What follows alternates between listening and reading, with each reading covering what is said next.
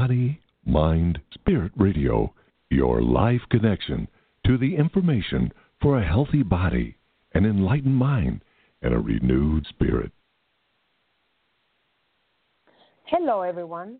I want to welcome you to my show, Blessings with Selene, and I thank you for listening in and taking time away from doing other things, especially during this busy holiday season, in order to find out what messages the angels may want to give you for this week during this show.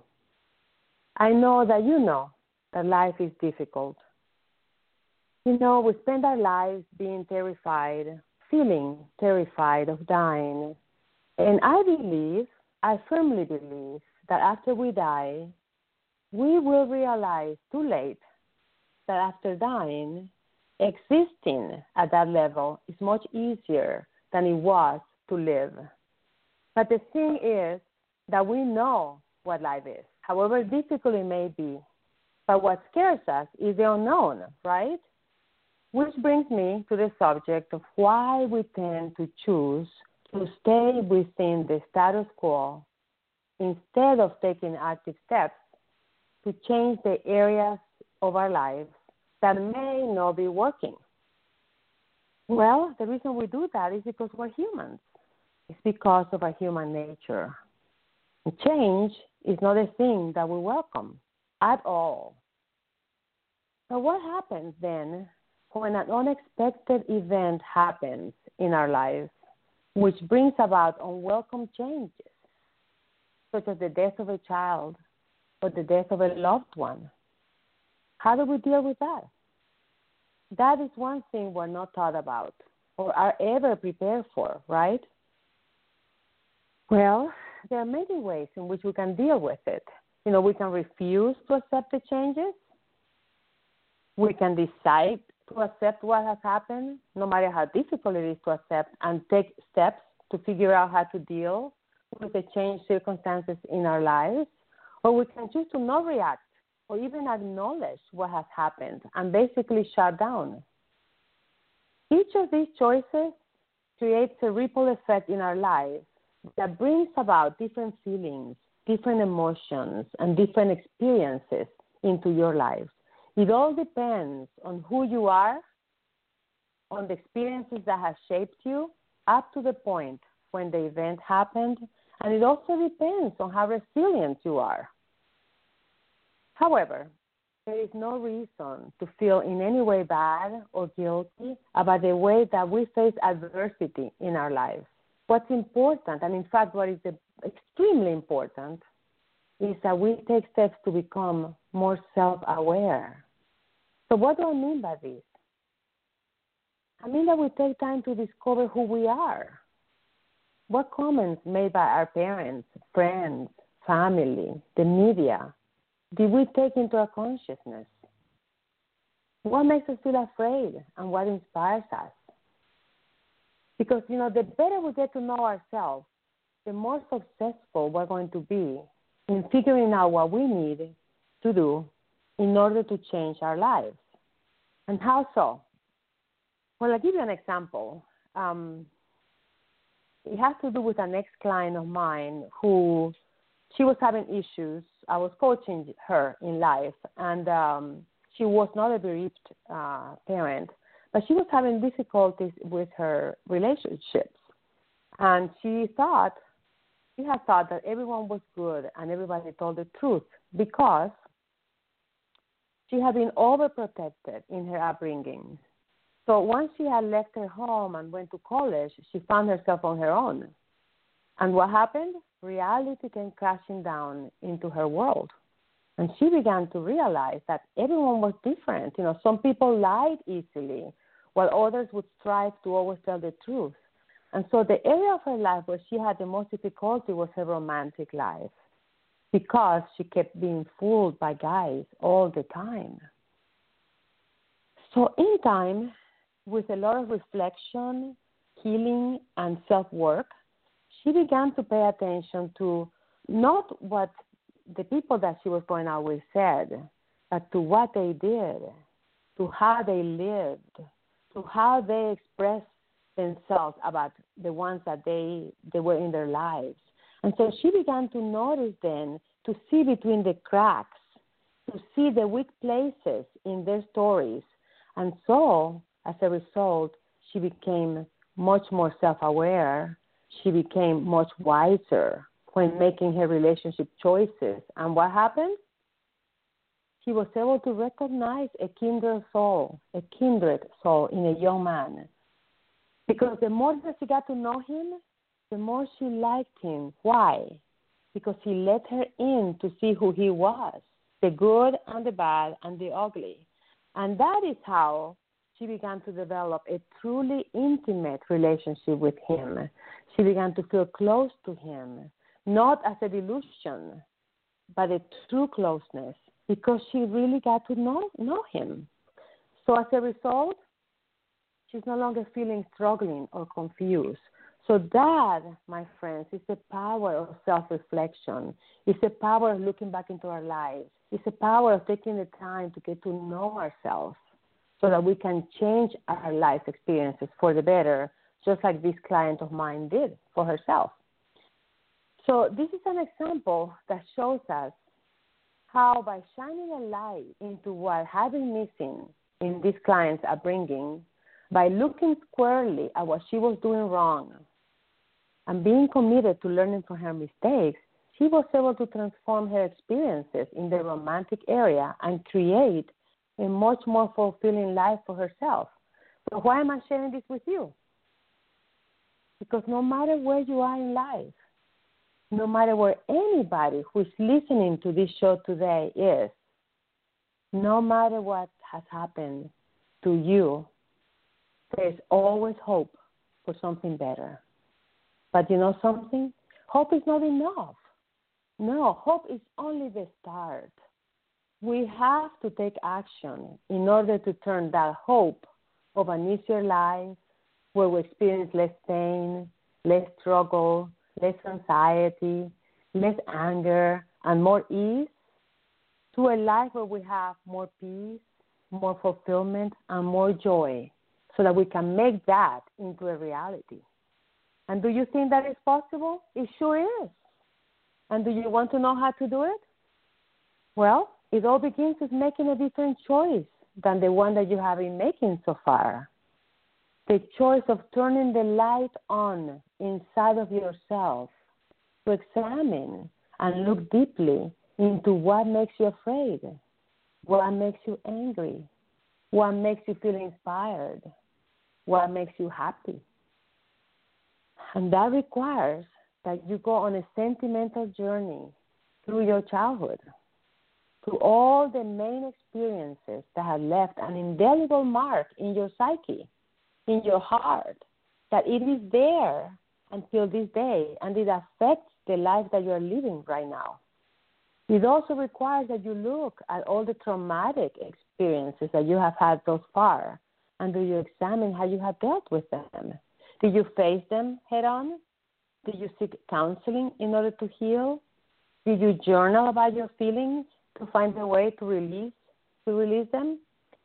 Or did you push the traumas out of your mind to a deep down place and shut the door in order to not feel the pain?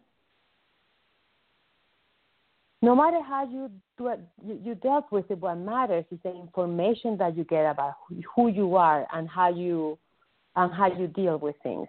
Because the realizations that you can reach after doing this will give you all the information that you need to make the conscious choices that you can make now as an adult to take the healthy steps forward to heal. Why? So that you can live the life that you want so much with all your heart. I mean, don't you want to struggle less? Don't you want to feel less afraid and less anxious? Don't you want to feel loved and to be happy? I know you want all those things because we all want those things. But in order to get there, what I'm saying is that you have to believe that that is possible first. And then you have to have the courage because it takes courage to face our inner demons. Because we all have them. We all carry a lot of baggage. We may not talk about it, but the fact is that we do. And those who choose to heal by working on themselves carry a much lighter baggage. And that translates into this. Those people that have worked on healing themselves, they have the capacity to have a better life because they're able to have easier relationships due to being able to communicate better. Why? Because they have more clarity. They're also able to pursue their dreams easier and faster because they have let go of most fears. They're also able to love more openly and more wisely because they have assimilated the lessons from the previous mistakes. In short, it's highly beneficial for us human beings to make the choice to heal because in doing so, we have the opportunity to truly live the life we have always dreamed of living. As you all know, my life began to change dramatically after I lost my son Christopher to cancer. I have talked about this in my previous shows. But that tragic loss woke me up to the fact that I had not been happy before he even got diagnosed. And it put my priorities straight. Nothing like the loss of your more precious child to open up anybody's eyes to what matters in life and to what does not matter. I also know that some of the people who are listening to this show, some of you have experienced either the loss of a child or the loss of a loved one. So I ask you right now, were you happy in your life before your loss? And after your loss, do you think it is possible for you to be happy again? And I ask you this question because I know that the consensus is this that happiness will never, can never be experienced again by a parent who has lost his or her child or by someone who has lost his or her loved one. But I'm here to tell you differently. You can be happy again. And why? Well, because you know, the way that you looked at life before your loss completely different from the way you look at your life after your loss. In fact, you have been completely changed by what happened to the point that you probably do not even recognize yourself sometimes. Am I right? I bet I am. So let's define happiness. You know, when you look for this word in the dictionary, this is what you find delight, good spirits, lightheartedness, well being, enjoyment, pleasure, contentment, satisfaction, joy, and the list goes on and on. Well, none of these I know are feelings a parent experiences after the loss of their child. Not for years afterwards. I know I felt the opposite of all those feelings initially. However, as time went on, one year, two years, three years, four years, five years, and I began to gather the lessons from the loss. I began to get in touch with how my feelings were destroying my life and the life of my children. And my children were counting on me to be there for them. So, what began to happen is that I began to see that just as I had changed by the loss, my definition of happiness had changed too.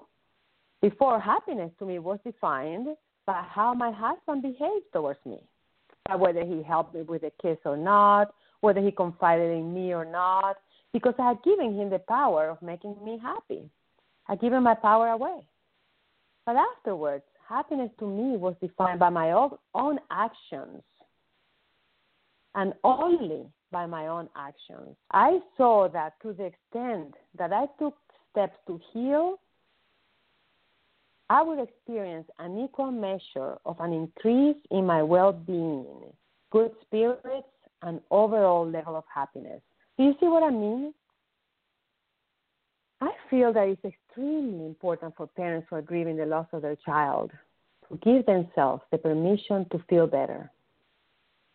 Because unless we do this, we will not begin to experience a release from the hold grief has over us and over our lives. And as long as this is the case, and we continue to grieve hard, our loved ones will be negatively affected by this. Let, him, let I want to make something clear though. I'm not talking about someone who has lost a child less than two or three years ago. No. or someone who has lost a loved one less than two or three years ago. No. I'm talking about someone who has lost a child over three years ago and who's not functioning in a way that allows him or her to take care of his or her needs and those of their family.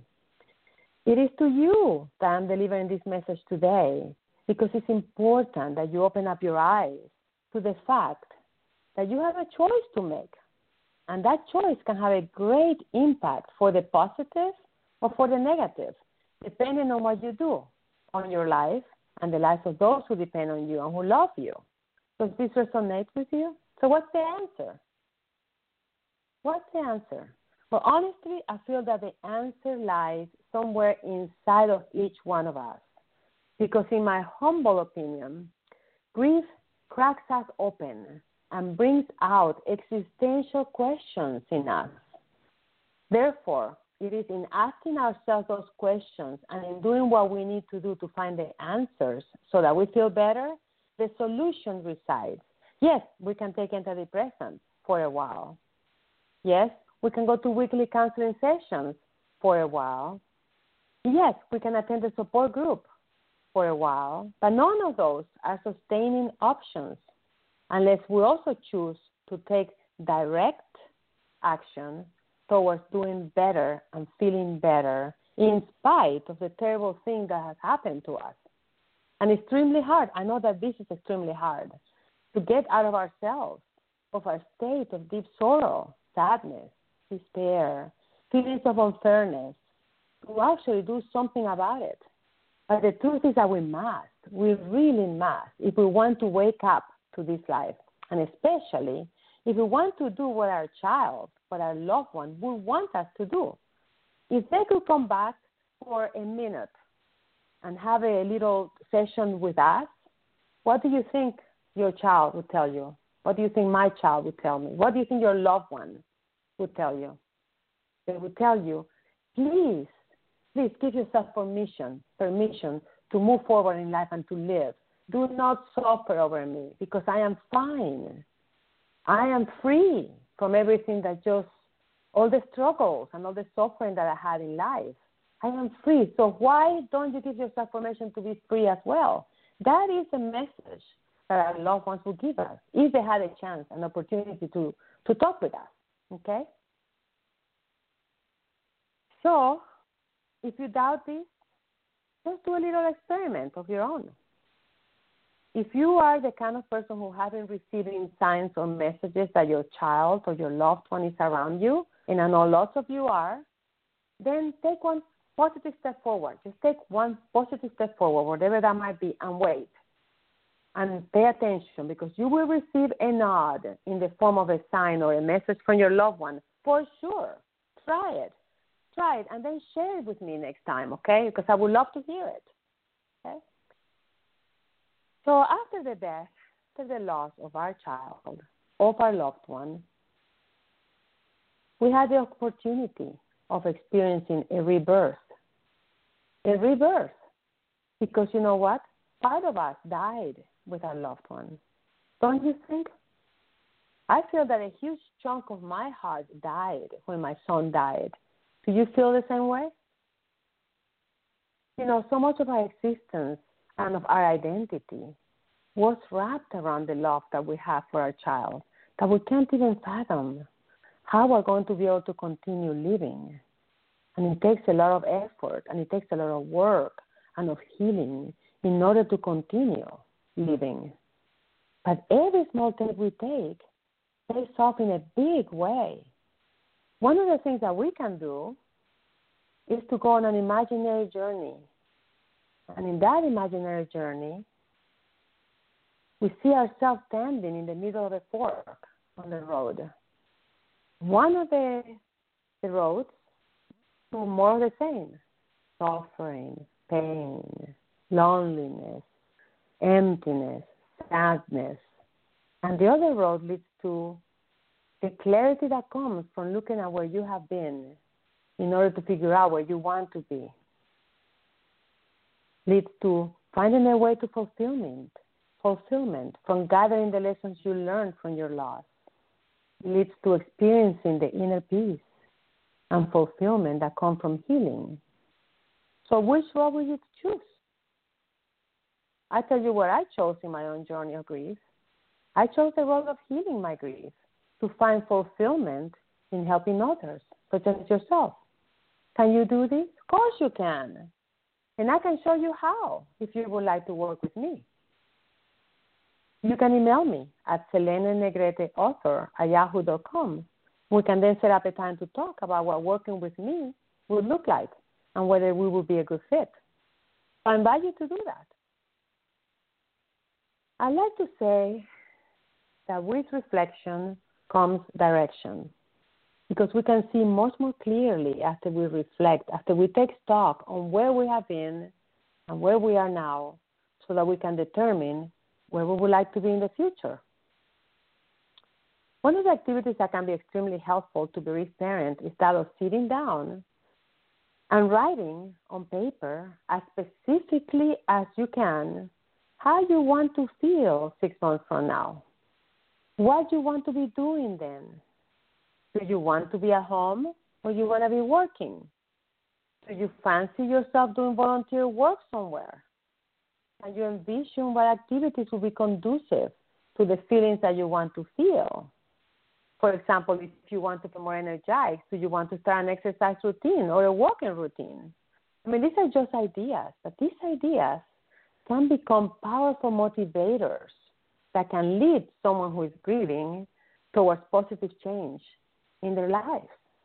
You see? You see how this can happen? Now you can take this one step further and you can cut out the words or pictures that you want to be present in your life six months from now.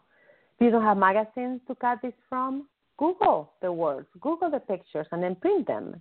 And then you can post all of this, you can glue them onto a large piece of uh, construction paper so that you can have a visual reminder of where you want to be emotionally and physically, and maybe even spiritually and mentally six months from now. And then you put this, what I call a vision board, somewhere where you can see it all the time. Take the time to look at it. Imagine yourself.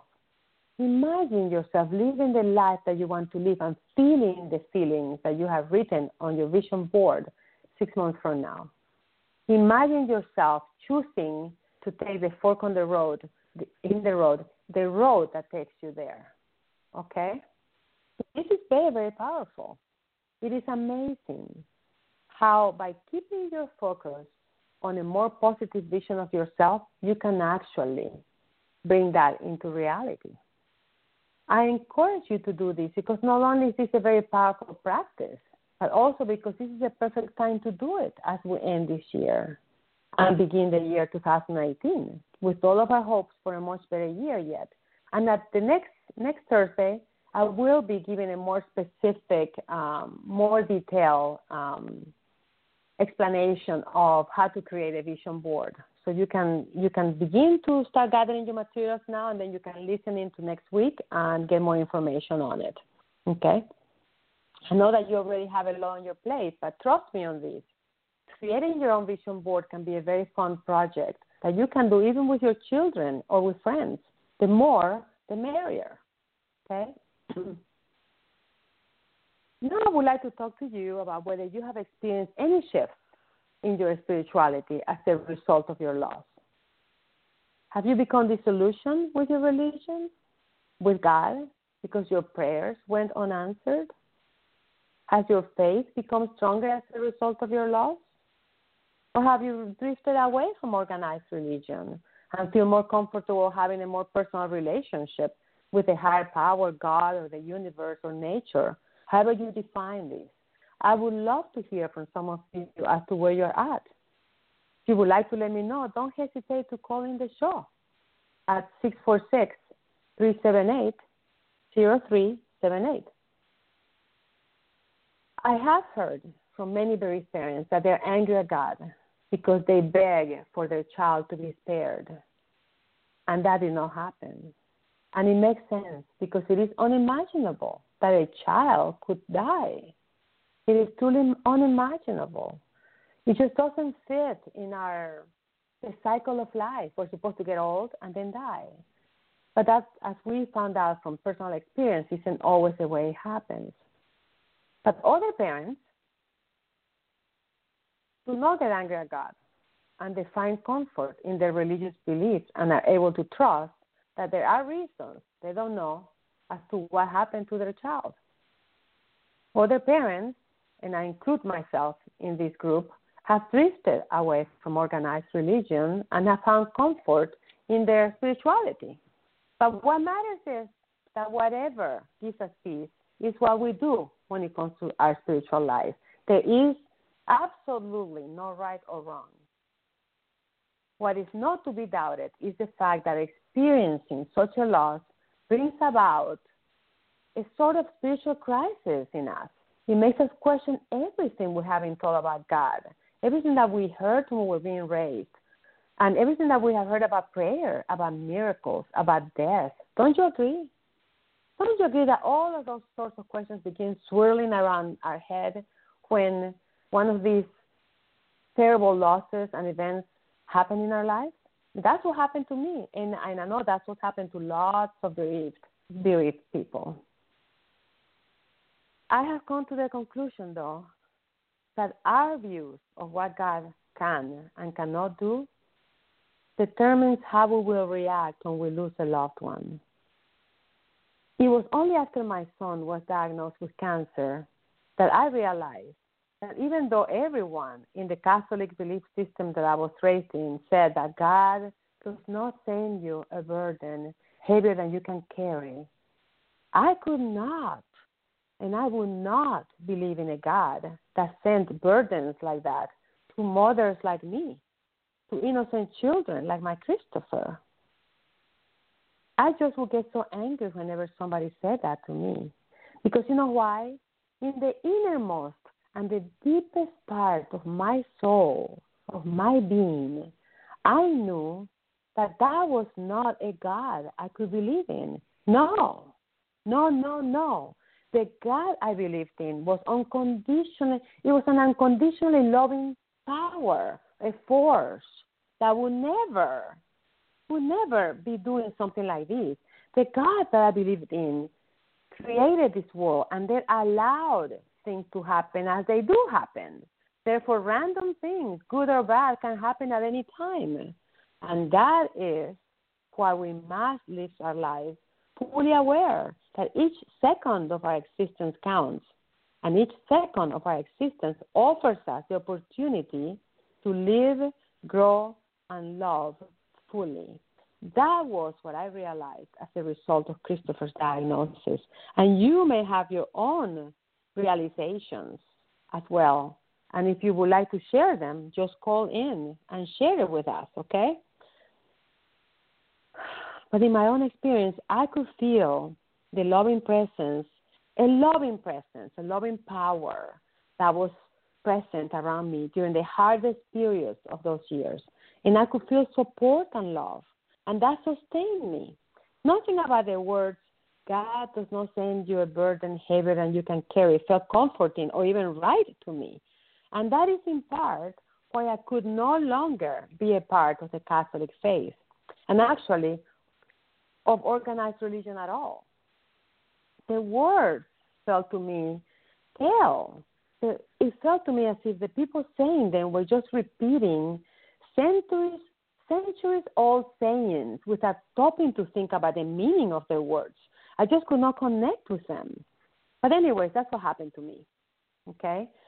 Another thing that happened was as soon as people found out that my son had been diagnosed, all of a sudden there was a flood of people from different religions knocking at our door trying to convert us.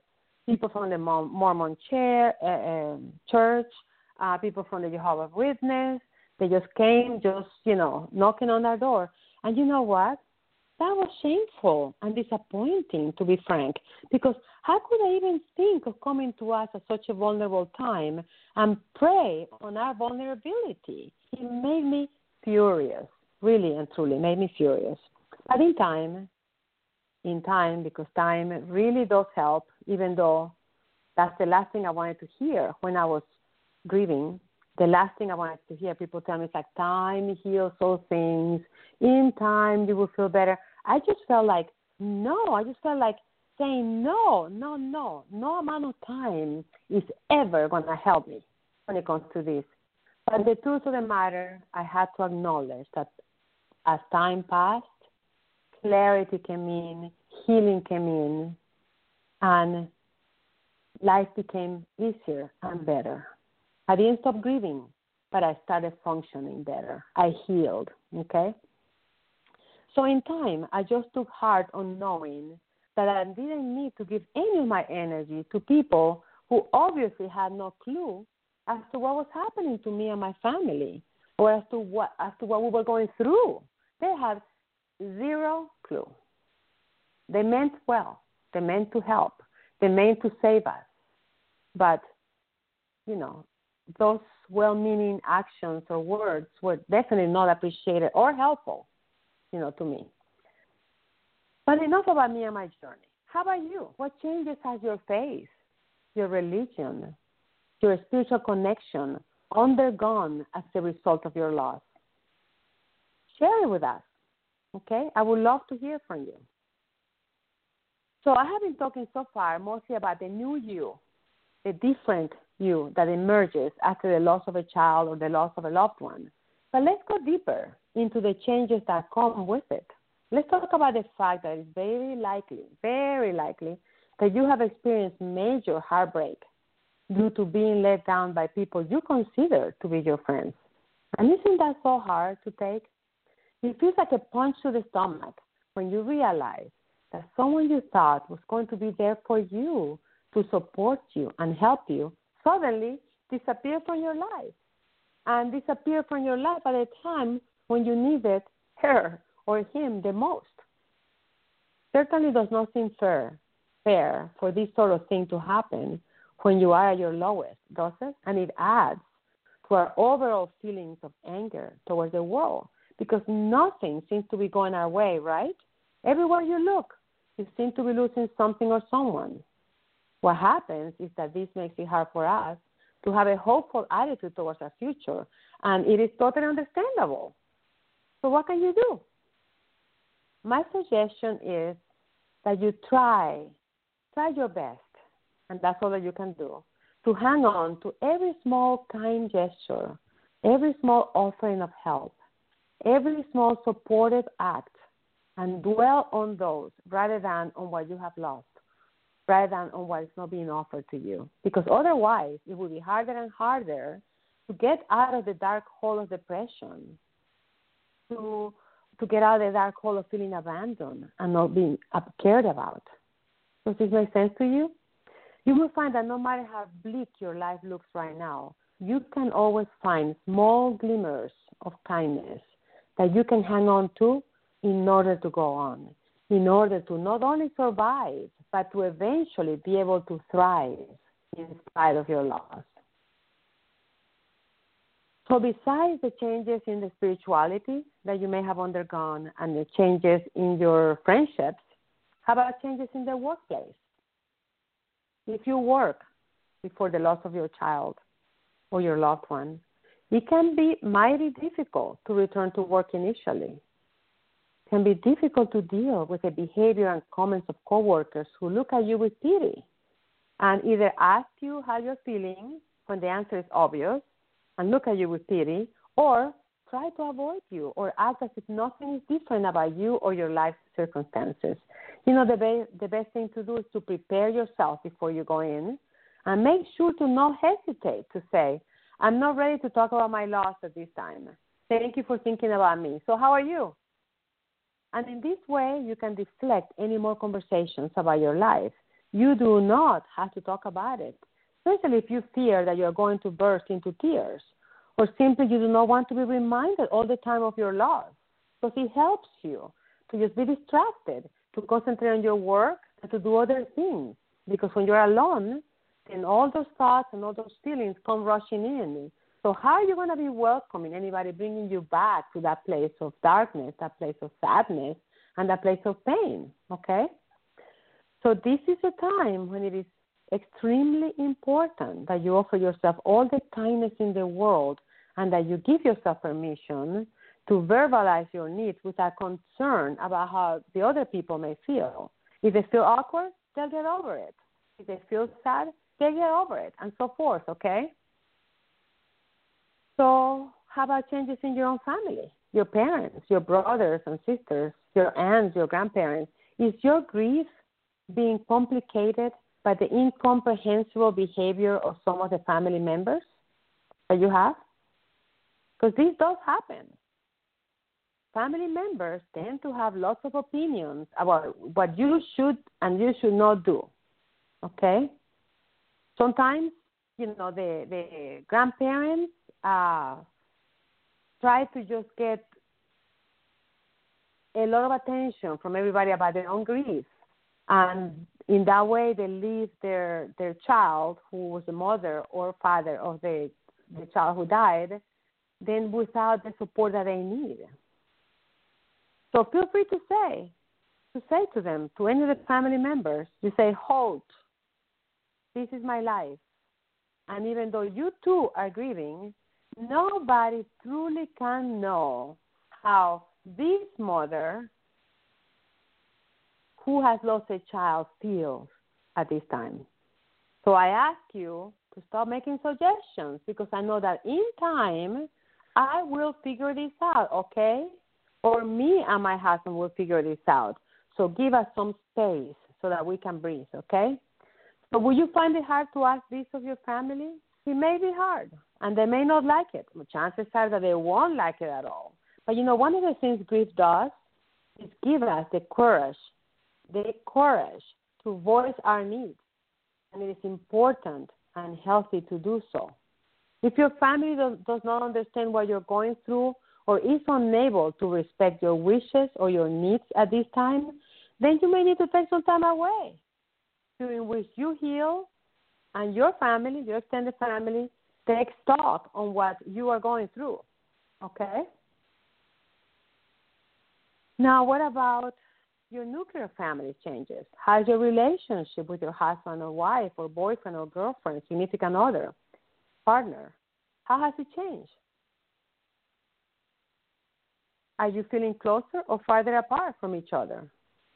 Are you able to respect your individual needs while grieving, or either of you feeling resentful because the other is not able to comfort you or fulfill your needs at this time?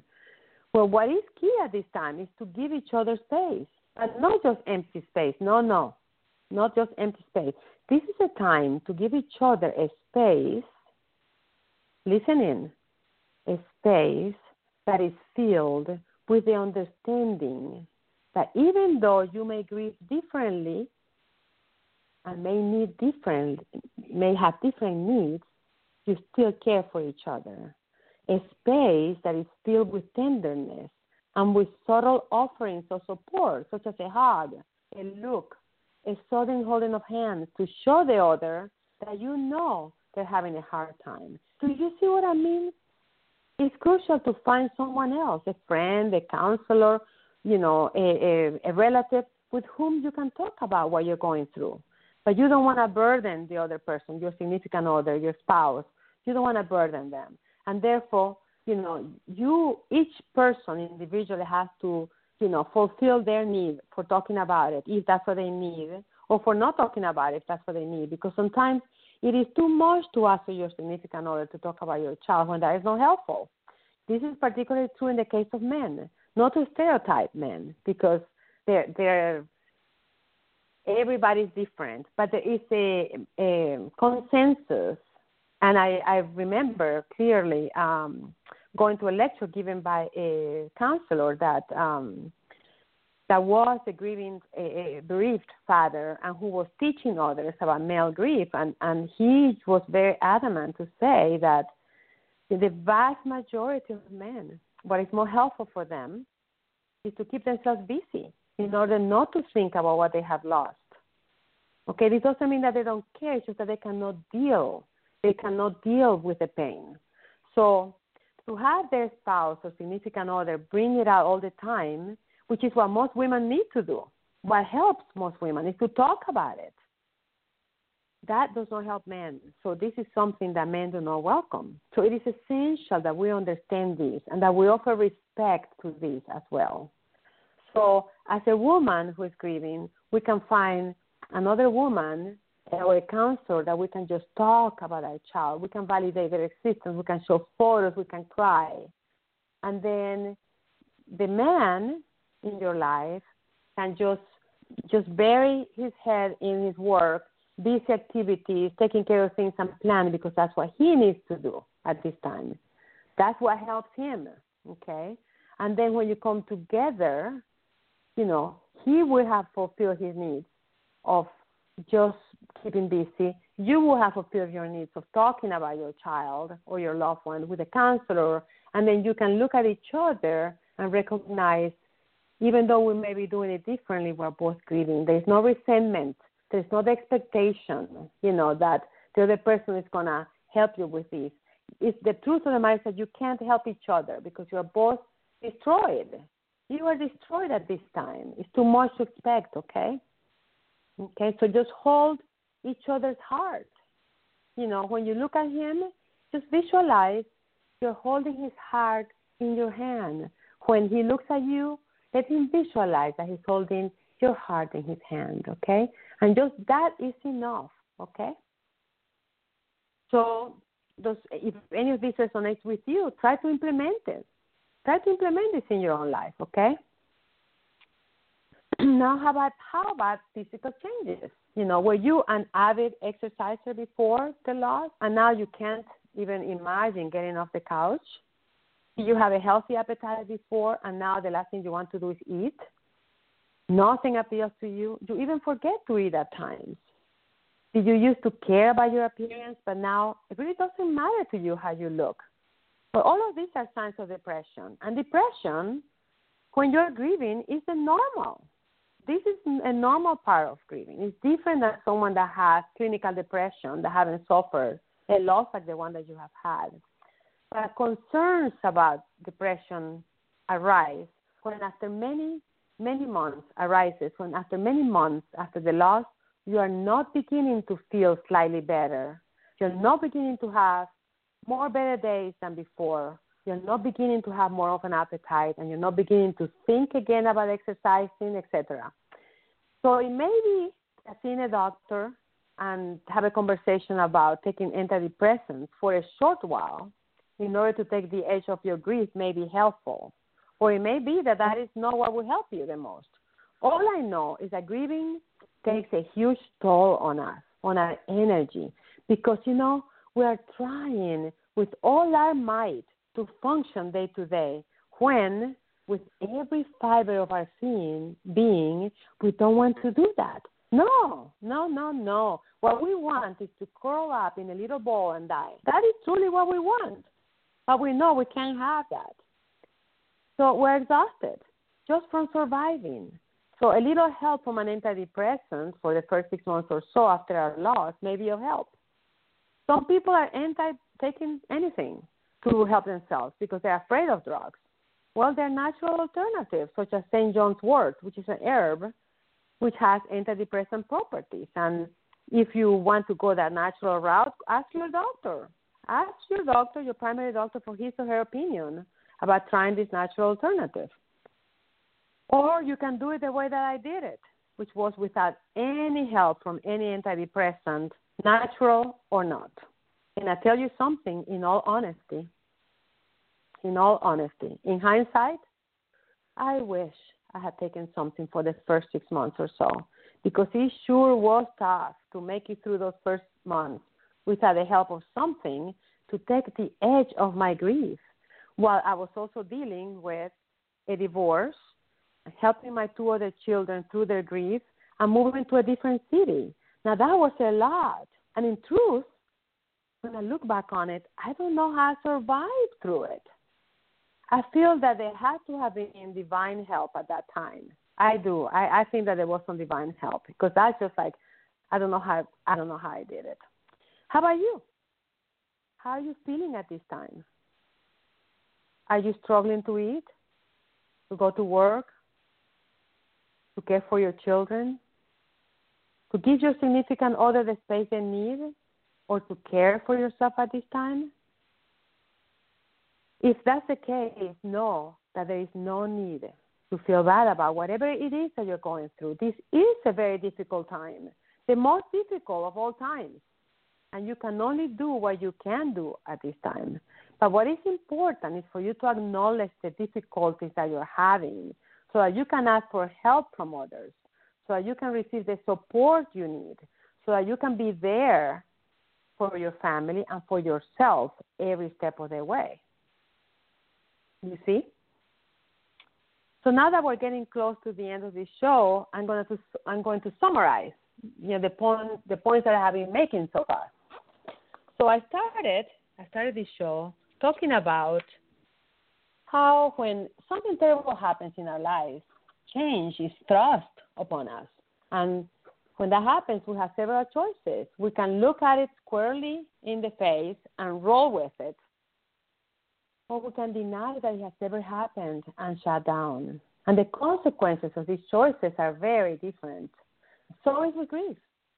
We have choices to make when we're grieving. And sometimes those choices, some of those are made consciously, but others are made unconsciously. So when we make the choices consciously, that is when we reap the best rewards in our lives.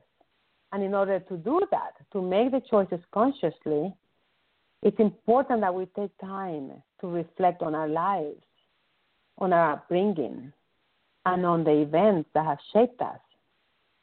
So that in that way we can consciously see how have we been coping with adversity in the past. And that way we can determine if that way will be helpful now or whether we need to cope differently. Because you know, the loss of a child, the loss of a loved one is a biggie. So we need to bring in the big guns of coping. We need to shine the light within ourselves, within our psyche, to decipher who we are and what we need now in order to survive. I then went on to talk about the fact that no matter, no matter where you are right now, no matter how bad things are, how terrible you're feeling, there's always hope. But hope is not enough. Hope is only the beginning. We have to take action in order to take the steps that are needed to transform our life for the better, to experience more ease, to experience less pain, to experience less confusion, to um, have a clearer direction, to feel more energized than exhausted, to feel that we can continue living instead of merely surviving. Okay? So I encourage anyone who's listening and who has lost a child or a loved one to do this, to shine a light into their lives, to see and to ask himself or herself whether they were happy before the loss and to look at how they're feeling now, to get in touch with the fact that those anyone who is bereaved or anyone who is bereaved, the definition of what makes you happy changes after their loss. What makes them happy before is radically different from what makes them happy now. So now, just having a day when you're not crying for hours may qualify as being happy. Isn't that radically different from what being happy was before for you? Sure. I also talked about the importance of giving ourselves permission to feel better. Sometimes while grieving, what happens is that we subconsciously may be thinking that we can't feel better, that nothing will be better because our loved one is not here. So, at some level, we think that by suffering, by continuing to be in pain, we are honoring the memory of our loved one. But you know something? That is not right. That's not the truth. The truth is that our loved one, our child, only wants for us to feel better. The truth is that if if if our child could come back to us for a minute, if our loved one could come back to us for a minute and have say the most important thing they wanted to say to us, they would say, Mom, Dad, what I want for you to keep in mind, the most important thing that I want you to know is that I am not suffering where I'm at, where I'm at right now. I am not suffering. I'm happy. I'm pain free. So why should you be suffering and be experiencing pain? No, give yourself the permission to go on in life Give yourself the permission to find something meaningful to do with what you have learned. Know that I love you and that we will always be connected. That will be the message that your loved one will give you, that your child will give you, okay, if they could come back into your life and, and give you their message, okay? So um, I hope that you believe this or that this resonates as true with you, okay? So I also mentioned, I went, you know, on, on to mention that uh, with reflection comes direction. And that after shining a light within ourselves, one of the things that we can do is to begin to think about how we want to feel six months from now. What do we want to be doing? Do we want to go back to work? Do we want to stay at home? Do we want to volunteer? Who do we want to be have around us? What kind of people? You know, what kind of activities? What kind of words do we want to be telling ourselves? What kind of feelings do we want to invite into our lives? And so we can begin to think about those, and then we can go a step further, and we can uh, create a vision board with photos of those things, like the places we want to be, the the words that we want to be thinking about, the feelings that we want to be feeling, the things that we're inviting into our lives you know, how we want to be feeling, how we want to be living six months from now. And then we can just glue all of these words, you know, feelings and and uh, places and you know things that we wanna wanna have around us. We can glue them onto a, a, a piece of you know a board and uh, or um, construction paper, and then put it in a place that is highly visible, that you will look at it every day. And you will look at it every day and then see yourself, imagine yourself being there, being that person, having those feelings, having those experiences, having healed so much, having gone, you know, uh, forward, having gone ahead, taking steps uh, forward into that path. You know, I, I talked about being in a fork in the road you know, and um, when you're grieving, and you can choose the path of suffering or you can choose the path of healing. So in the vision board, you will see yourself having chosen the path of healing and then having gone forward six months into that path and being where you want to be, how you want to feel, okay? Doing the things that you want to be doing. And this is a very powerful practice. It can help us it can help keep us focused on feeling better and moving forward while we're grieving. Okay. The last thing that I did that I discussed was that they knew you. You know, the person that has emerged as a result of your loss has gone through major changes, and the changes changes in spirituality, for example, possibly uh, feeling, you know, stronger in their faith or a distance from their faith or from religion changes also in your friendships, um, maybe experiencing some uh, heartbreak as a result of losing longtime friends that you thought would be loyal and helpful and supportive as you were going through this. Possibly even, you know, making some new friends, you know, with other uh, uh, people who have exper- experienced a similar loss.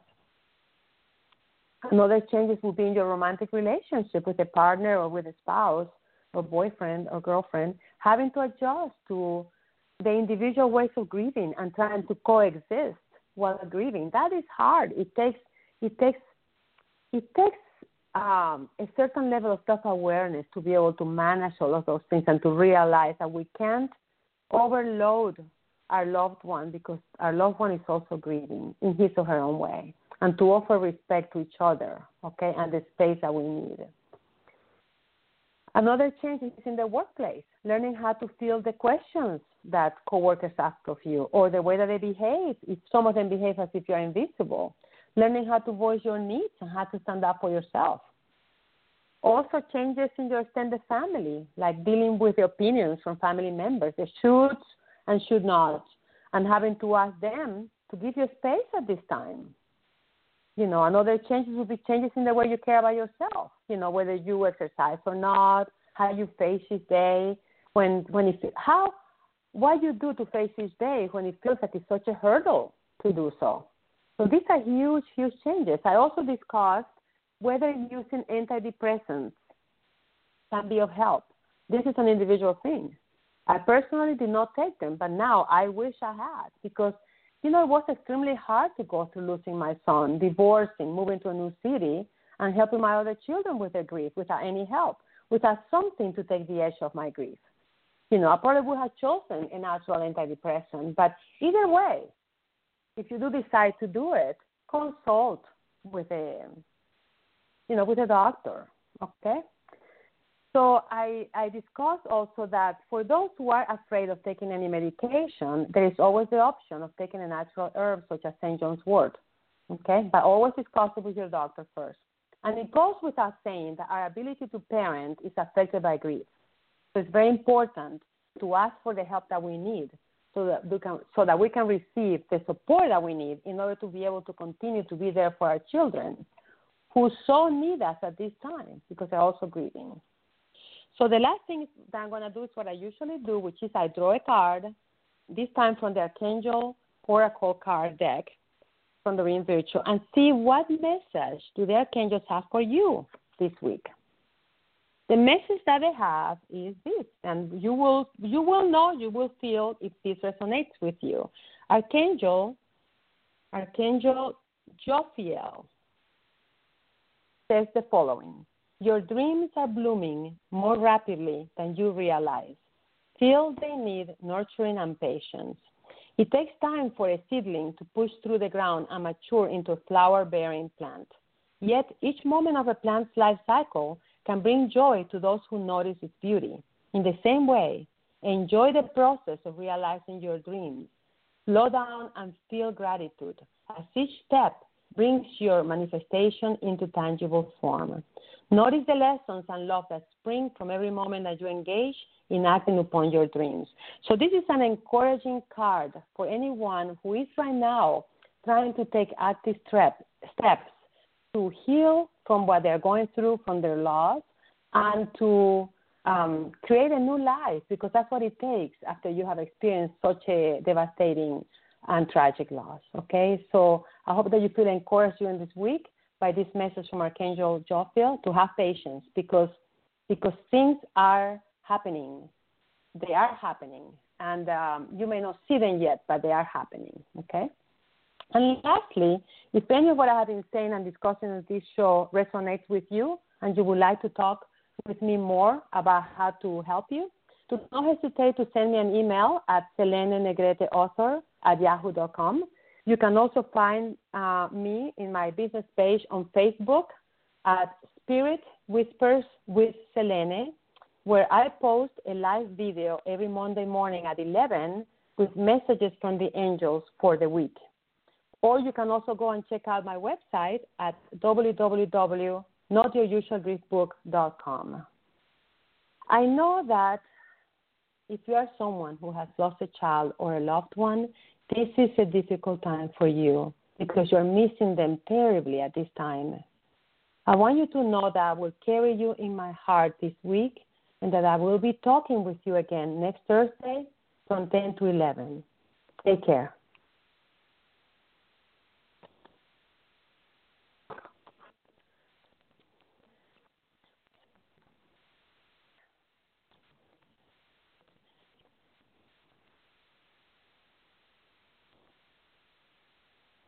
With the Lucky Land slots, you can get lucky just about anywhere.